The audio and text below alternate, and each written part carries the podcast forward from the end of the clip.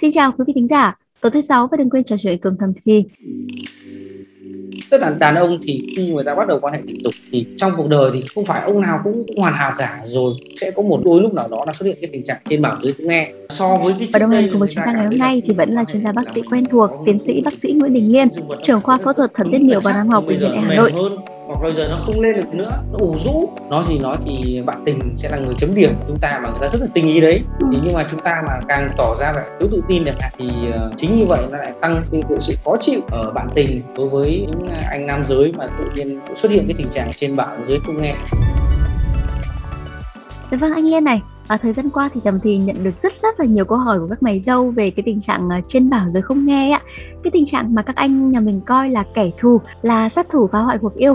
Có những anh còn chia sẻ thế này ạ, à, có những hôm mà nghĩ là thiên thời địa lợi nhân hòa rồi, chuẩn bị tâm thế cho một cuộc yêu gọi là thăng hoa nhất có thể rồi, thì bỗng dưng cậu nhỏ chẳng làm việc được gì ạ. Trên thì rất là thèm, rất là ao ước, thế mà dưới thì cứ um, kiểu là không làm ăn được gì ạ. Và đặc biệt là trong những cái giây phút nõn tày như thế thì các anh nhà mình thắc mắc rằng là có cái giải pháp nào chữa cháy không, hay là hay là có những cái biện pháp nào khác có thể cải thiện để mà trên bảo mà dưới vẫn có thể nghe được. Thì hôm nay Thầm Thì phải nhờ ngay bác sĩ Liên đến để giúp các anh nhà mình ạ.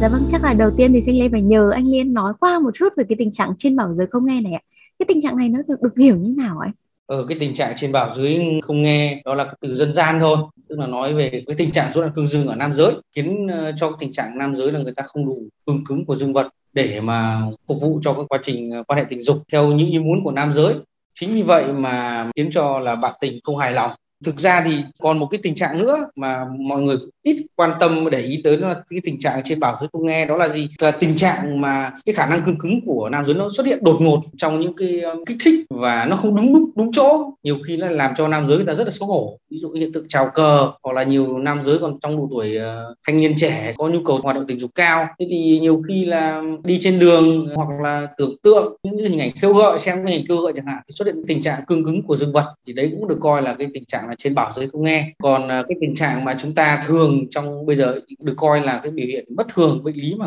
hay quan tâm nhất, đó là cái tình trạng mà gì cái khả năng cương cứng của dương vật khi mà nam giới chuẩn bị trong cái quan hệ tình dục ấy mà nó không cương cứng được, hoặc là cương cứng nó không đủ cái mức độ để phục vụ cho cái quan hệ, thì người ta chú ý nhiều hơn. À, như anh nói thì cái tình trạng trên bảo dưới không nghe có thể có thể là phân được hai trường hợp, tức là cậu nhỏ xìu hoặc là cậu nhỏ dựng đứng. Thế nhưng mà Ừ, cái việc xìu hay là dựng đứng này thì nó sẽ phụ thuộc vào độ tuổi. Thực ra thì nó có rất nhiều yếu tố, kể cả người nam giới lớn tuổi người ta cũng có cái tình trạng là cương cứng không đúng chỗ. Ví dụ đang tự nhiên tăng có những cái yếu tố gợi cảm kích thích người ta thì người ta cũng xuất hiện khả năng cương cứng, nhưng lúc đó người ta không phải là lúc quan hệ. Còn ừ. thứ hai là gì, người ta quan tâm đến cái độ tuổi mà gọi là rối loạn cương dương ấy, tức là khi người ta có nhu cầu quan hệ tình dục thì những cái cương cứng của dương vật ấy, nó không cương được, hoặc là nó không đủ độ cương để mà phục vụ cho cái quan hệ tình dục, thì đấy là cái rối loạn cương dương mà đa phần là người ta quan tâm hiện nay. Nhưng mà thế thì thông thường cái biểu hiện của nó ra sao ấy, kiểu là có đau đớn hay là có cái trạng thái gì nổi bật để uh, nhận biết ra được không ạ? Ừ, những cái trường hợp mà như thanh thiếu niên chẳng hạn, nó gọi là hiện tượng trào cờ, hoặc là đi học chẳng hạn, nó xuất hiện cái đấy thì thông thường nó gây khó chịu, tạo cảm giác là rất là sợ, xấu hổ người ta phát hiện, đặc biệt là các bạn khác giới phát hiện chẳng hạn, các bạn cùng giới người ta trêu chọc. Còn từ thanh niên trở lên hoặc là người lớn tuổi, người ta xuất hiện cái tình trạng rối loạn cương dương, tức là không khả năng đủ cái độ cương cứng, hoặc là khi quan hệ không cương cứng được ấy, thì cái biểu hiện đấy là tự người ta cảm nhận được rồi. So với cái trước đây là người ta cảm thấy là khi quan hệ là mình có hứng thú về tình dục thì cái dương vật nó cảm thấy rất cứng, rất là chắc, nhưng bây giờ nó mềm hơn, hoặc là bây giờ nó không lên được nữa, nó ủ rũ. Ngày kia thì nó phồng to ra nhưng bây giờ nó không phồng to ra được nữa chẳng hạn. Bản thân cái người mắc cái chứng rối loạn cương này chẳng hạn là người ta đã có thể cảm nhận được rồi. Đương nhiên nếu mà đi khám bệnh thì bác sĩ đưa ra những cái bảng phân độ cương là người ta có thể tự chấm điểm được. Không biết là cái độ tuổi chủ yếu gặp cái tình trạng này là bao nhiêu anh? Tại vì như anh nhớ là ở Mỹ thì người ta thống kê là năm phần trăm bệnh nhân dưới bốn mươi tuổi mắc ạ. Còn con số này tăng mạnh lên bốn mươi phần trăm ở cái lứa tuổi từ bốn mươi và lên đến năm mươi phần trăm khi mà cán mốc tuổi năm mươi. Ở Việt Nam thì chưa có thống kê, nó chưa có nghiên cứu đa cứu đa trung tâm về cái tình trạng rối loạn cương ở nam giới. Nhưng uh, xét xu thế thì cái tuổi thọ Việt Nam thì tăng lên, chất lượng sống của Việt Nam cũng rất là cao rồi. Thì cái tỷ lệ mà sau này chúng ta sẽ tương tự với nước Mỹ thì nó cũng không khác gì đâu. Bởi vì bệnh này liên quan độ tuổi này, liên quan đến chế độ ăn, liên quan đến bệnh lý mắc phải như tăng huyết áp, rồi đái tháo đường, rồi những bệnh lý về thần kinh, hoặc là những stress lo trong cuộc sống chẳng hạn. Còn liên quan đến độ tuổi thì, thì chúng ta cũng không khác gì so với các nước khác,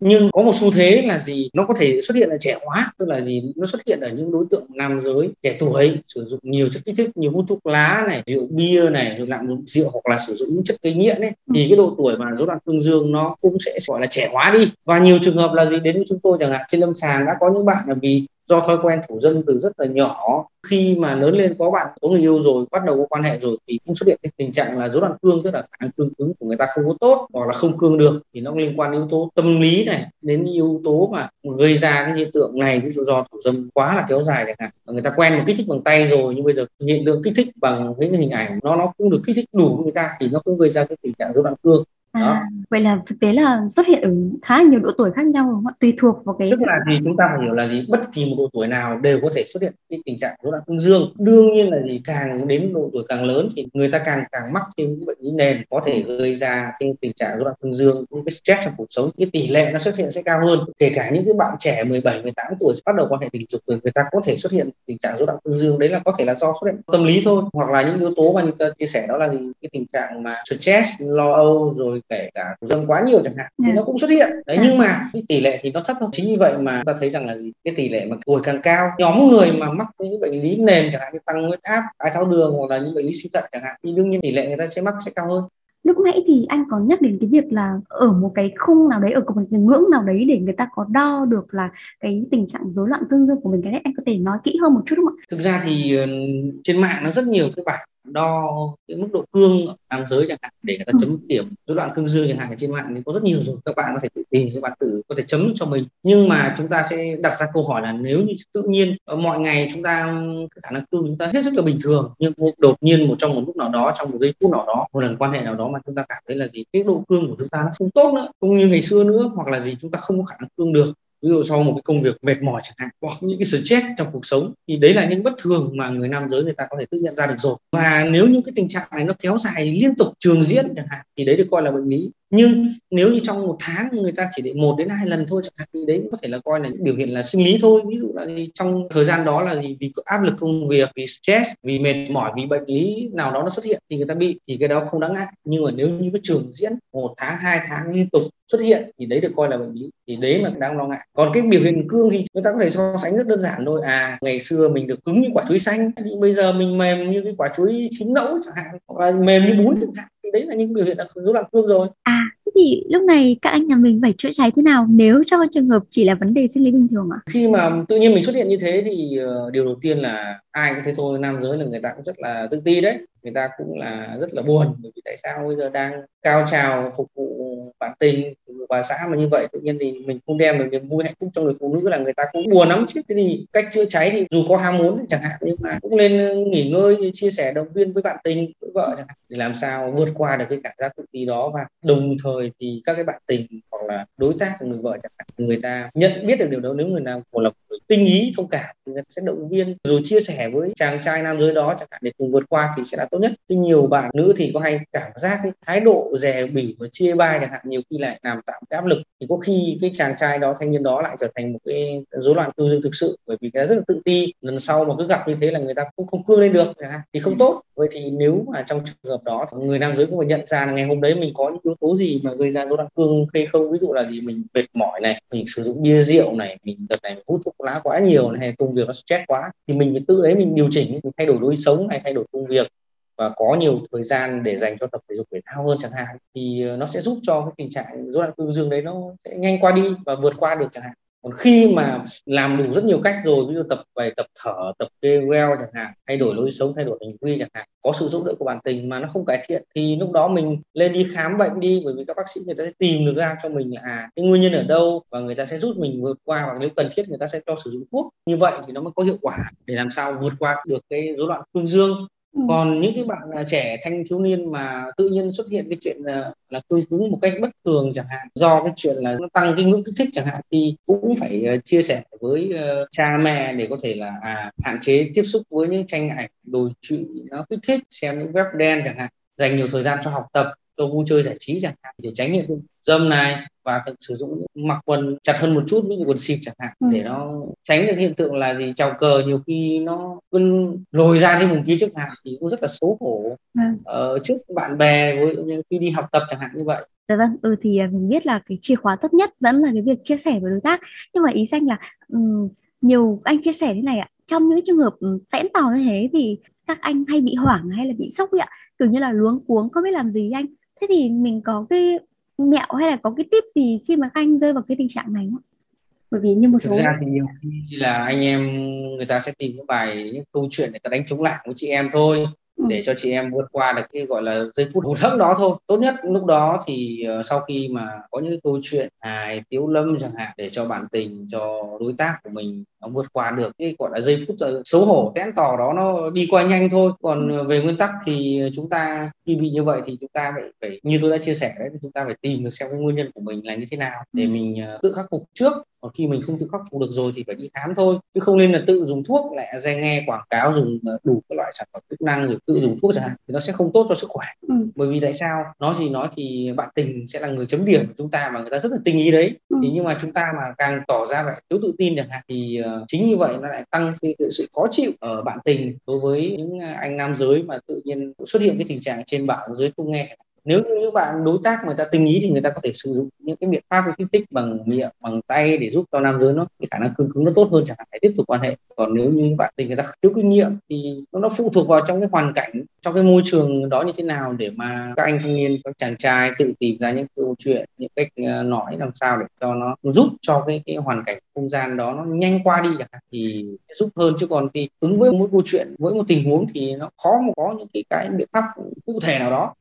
rõ ràng. Dạ vâng, như anh có nói thì cái sự tự tin thì được đặc biệt lưu ý ở tình huống này đúng không ạ? Tức là đàn ông thì khi người ta bắt đầu quan hệ tình dục thì trong cuộc đời thì không phải ông nào cũng, cũng hoàn hảo cả, rồi sẽ có một đôi lúc nào đó là xuất hiện cái tình trạng trên bảo dưới cũng nghe. Do đó với đứng với một người nam giới, nếu người ta có bạn tình gọi là chung thủy chẳng hạn thì cái chuyện người ta tự tìm ra những, những cái cách chia sẻ rồi đánh chống lại với bạn tình thì nó sẽ rất là phong phú. À, nhưng mà như sẽ được biết là với phụ nữ ấy, thì khi mà quan hệ tình dục thì các chị có thể sử dụng tâm trí để có thể điều khiển được cái hành vi của mình ấy. Thì không biết trong cái trường hợp này với nam giới sao ạ? Là khi mà gặp trên bảo giới không nghe thì uh, các anh có thể tự điều khiển cái tâm trí của mình để có thể làm sao mà trên bảo dưới vẫn nghe được không anh?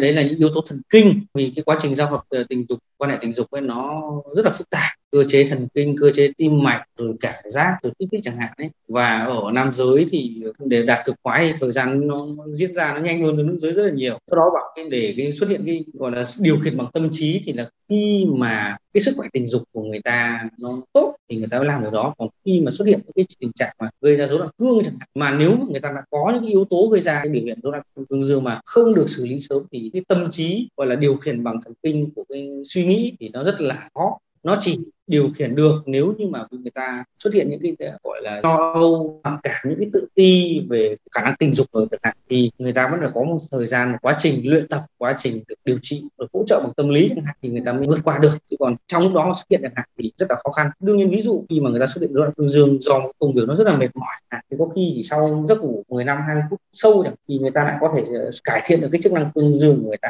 cũng rất là tốt, thì người ta vẫn có thể tiếp tục quan hệ lần sau được. Còn nếu như có những stress nặng, những lo âu chẳng hạn thì cái đấy cần phải có thời gian mới vượt qua được. Cái gì cũng phải có cái sự luyện tập trước không anh? Chính xác, và phải có sự hỗ trợ của bạn tình rất là nhiều thì cái chuyện vượt qua hiện tượng rối loạn cương dương nam giới nó sẽ nhanh chóng có hiệu quả. Thế thông thường thì khi mà bệnh nhân đến tìm vào bác sĩ Liên thì thông thường mình sẽ có những cái phương pháp chủ yếu của mình sẽ tập trung về tâm lý, hay là sẽ phải sử dụng thuốc, hay là có những cái biện pháp mà can thiệp mà ra điều trị về bệnh lý rối loạn cương dương ấy. Ví dụ đối với những thanh thiếu niên mà đến chẳng hạn cái tình trạng trên bảo dưới không nghe, tức là gì trên bảo là không muốn đấy nhưng dưới là muốn chẳng hạn như vậy ấy, thì người ta chỉ cần thay đổi về hành vi, lối sống thôi, và sử dụng quần áo như nào cho hợp lý, rồi chăm sóc bao quy đầu như thế nào, rồi tư vấn hạn chế thủ dâm chẳng hạn, thì nó rất là nhẹ nhàng. Đó, nhưng đúng như đối với nam giới mà đến với chúng tôi khám vì hiện tượng mà cương cứng không tốt hoặc không cương được chẳng hạn như vậy ấy, thì thường là rất là nặng, tức là người ta không tự cải thiện được bằng các sản phẩm chức năng hoặc là không tự điều chỉnh được lối sống chẳng hạn, người ta mới tìm đến. Thì tình thường là tình thường cũng nặng rồi, ít các bạn là trong tình trạng còn nhẹ đến đâu. Thế thì điều trị về rối loạn cương dương thì đầu tiên phải tìm được nguyên nhân trước. Đấy, ví dụ người ta những cái nguyên nhân về đái tháo đường đường, về tim mạch hoặc là do cái kinh nghiệm tình dục thì chúng ta phải điều trị cái, cái nguyên nhân trước. Thứ hai là gì, luôn luôn phải động viên cho anh em là gì, cái chuyện rối loạn cương dương thì ai cũng có thể bị, thời điểm này hoặc là một thời điểm nào khác có thể bị, chứ không phải ai không bị, để cho người ta tự tin. Và thứ hai là gì, cái điều trị rối loạn cương dương là có rất nhiều biện pháp mà người ta có thể điều trị khỏi được, chứ không phải là, là bó tay. Và qua đó thì chúng tôi sẽ cho làm những xét nghiệm khám xét để tìm ra nguyên nhân, và qua đó thì là người ta sẽ kết hợp đa phương pháp. Một là yếu tố tâm lý, là người bác sĩ phải động viên, chia sẻ, cảm thông với người bệnh. Thứ hai là sử dụng các hỗ trợ làm sao để cho người ta cảm nhận sớm, bởi vì cái kỳ vọng của nam giới khi mà ta rối loạn cương dương là rất là lớn, bởi vì không có nhất là của người ta đâu mà nó kỳ vọng gián tiếp đó là của bản tình của người vợ, rồi sau đó là các liên quan đến chế độ ăn uống, tức là dinh dưỡng, rồi sau đó là có thể kết hợp với những chuyên gia vật lý trị liệu, phục hồi chức năng, tức là đa phương pháp đấy, chứ không phải là chỉ dùng thuốc không. Tại sao? Bởi vì khi người ta đã vượt qua cái được cái rối loạn cương dương chẳng hạn, thì bác sĩ lúc đó lại quay trở lại là gì, cho bệnh nhân tự thích nghi, tự tập luyện và hạn chế, và rồi cuối cùng là gọi là cai thuốc, người ta không cần phải dùng thuốc thì điều trị rối loạn cương dương mới thành công. Dạ anh ạ, nhiều anh chia sẻ là vì ngại nên là các anh không tìm đến các cơ sở nam khoa, mà thay vào đó là sẽ bồi bổ bằng các loại rượu thuốc hay là những sâm nhung, hay là tự mua những cái thuốc trên mạng về để tự chữa. Tức là những cái việc này thì bác sĩ có khuyến khích không ạ? Thực ra thì ở Việt Nam chúng ta mua thuốc nó rất là dễ, và đấy là một cái mà cũng không tốt cho nam giới, tức là điều trị theo kinh nghiệm này, điều trị theo dân gian này, ăn gì bổ nấy chẳng hạn. Nhưng thực ra khi mà người, người ta không phải là dân trong ngành y, không có kiến thức chuyên khoa sâu chẳng hạn, thì cái tự chữa đấy nhiều khi là vô thưởng vô phạt, và nhiều có hại thêm, bởi vì nhiều khi là gây ra lạm dụng rượu đó, mà cái rượu lạm dụng rượu chẳng hạn thì lại gây ra rối loạn cương dương, gây ra bất tình sớm. Thì, thì những ông chồng đấy có khi lại tính rất là hay ghen, bởi vì khi không phục vụ được vợ chẳng hạn, rất hay ghen chẳng hạn, có khi đánh vợ chửi con, rồi rất nhìn những người là sử dụng thuốc không đúng, những sản phẩm không đúng chẳng hạn, thì có khi lại gây ra hại gan hại thận, cũng không là tốt. Cái quan trọng nhất là bị như này thì không nên tự chữa, mà lên đến với những cái chuyên gia về nam học, chuyên gia về tình dục học, hoặc là những bác sĩ được đào tạo bài bản về các tín hiệu chẳng hạn, thì người ta sẽ đưa ra những phác đồ điều trị tốt nhất. Bởi vì muốn chữa được bệnh phải tìm được nguyên nhân đấy. Và có nhiều cái trường hợp là gì, nếu như mà có những cái tổn thương nó không hồi phục chẳng hạn, thì có thuốc thang có chữa gì cũng không khỏi được, thì người ta phải tìm những biện pháp khác. Ví dụ người ta đặt một vật hàng nhân tạo trong trường hợp mà người ta liệt dương thực sự do tổn thương thần kinh, do tổn thương mạch máu chẳng hạn, thì lúc đó thì thuốc thang nó không hữu dụng gì cả. Như vậy thì tốt nhất tôi khuyên là nam giới chúng ta không nên tự điều trị, chúng ta lên tìm đến những cơ sở y tế nó có chất lượng chuyên khoa sâu, bác sĩ có trình độ, người ta điều trị đến nơi đến chốn và điều trị theo nguyên nhân, và làm sao giúp cho các bạn là cải thiện nhanh này, đáp ứng được nguyện vọng và hạn chế dùng thuốc, thì đấy mới là điều trị chuẩn. Ừ. Với cả Xanh thấy là uh, đa số những cái loại thuốc mà mua trên mạng hay những cái loại thuốc mà được quảng cáo như thế thì nó có những có những cái tác dụng giả dược ấy ạ. Thế khi mà các anh dùng vào thì cảm thấy là cũng có tác dụng, với cảm thấy là, cảm thấy là cũng có thể là uh, điều khiển, cũng có thể control được, nhưng mà sau một khoảng thời gian dài sử dụng thì mới bắt đầu cảm thấy cái biến chứng của nó, cái cảm thấy là tác hại của nó hại ra sao với cơ thể của mình á. Chuyện giả dược ấy thực ra đó là một yếu tố tinh thần, như như, như cả đi đánh nhau ấy nè, à đây ông cầm cái lá bùa này đi, ông ấy vượt qua được hòn tên mũi đạn, người ta dũng cảm, người ta tiến lên đấy, nhưng thực ra về lâu về dài nó sẽ không có tác dụng. Hoặc là gì, nhiều khi những loại thuốc đấy người ta lại trộn với thuốc uh, sản phẩm chức năng chẳng hạn, người ta trộn, hoặc là những cái thuốc không rõ nguồn gốc người ta trộn với những thuốc tây y chẳng hạn. Như vậy thì ban đầu có tác dụng đấy, nhưng về lâu về dài thì khi không kiểm soát được nguồn gốc, hàm lượng, thành phần chẳng hạn, thời gian gọi là cái đát của nó chẳng hạn, thì nhiều khi nó gây hại cho chính những người dùng. À, và anh ạ, kẻ thù phá hoại của cuộc yêu, nhưng mà nếu có sự đồng tâm của hai người thì Xanh nghĩ là mọi chuyện sẽ được cải thiện, đúng không ạ? Thế thì cuối cùng thì không biết là bác sĩ Liên có cái lời thầm thì vì cho quý khán giả, nhất là các chị em của chương trình không ạ? Thực ra thì cái người thụ hưởng không phải chỉ có nam giới, mà đó là cả nữ giới nữa, tức là phái mạnh và phái yếu cùng thụ hưởng. Vậy thì khi mà ở nữ giới mà thấy bạn tình của mình có những biểu hiện là à giảm ham muốn này, rồi cái độ cương cứng của bạn tình nó không còn tốt, hoặc là gì nó không giữ được cái khả năng cương để kéo dài được cái thời gian quan hệ, thì nữ giới là người ta cảm nhận rất là tốt. Vậy khi như thế thì mình cũng nên chia sẻ, chứ không cần phải bóng gió, và chính như vậy mà giúp cho nam giới người ta tự tin hơn. Tức là gì, được người phụ nữ người ta san sẻ như vậy, người ta cũng rất là bớt cái sự tự tự ti đi và cái sự mặc cảm. Và chính như vậy là mình động viên, mà có thể đồng hành đưa chồng mình, đưa đối tác của mình đi khám chẳng hạn, ừ,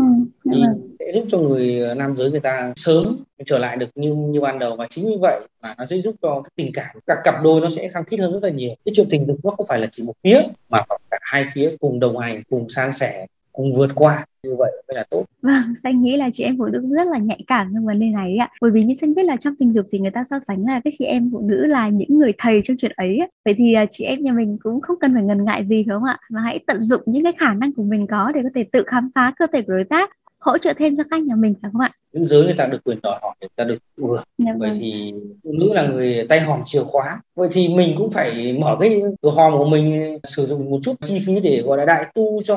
chồng của mình, cho bạn tình của mình để trở thêm mạnh mẽ hơn chẳng hạn. Thì mình là người thụ hưởng và chính vậy đấy là đầu tư tài ba nhất đấy. Dạ vâng, rất cảm ơn bác sĩ Liên vì buổi trò chuyện ngày hôm nay. Xanh cũng mong là qua chương trình ngày hôm nay thì quý vị khán giả của chúng ta, nhất là những ai đang gặp cái vấn đề mà trên bảo dưới không nghe, thì đã có thể tự tìm ra cho mình được cái giải pháp để mà có thể là trên bảo dưới vẫn có thể nghe được. Và quý vị khán giả nếu còn gì chưa được giải đáp thì đừng ngần ngại gửi tới chúng tôi thông qua hòm thư podcast a còng vnexpress chấm net. Xin chào và chúc quý vị có buổi tối cuối tuần vui vẻ. Que te pierdes si no estás conmigo. Despacito, quiero desnudarte a besos despacito. Firmo en las paredes de tu laberinto y hacer de tu cuerpo todo un manuscrito.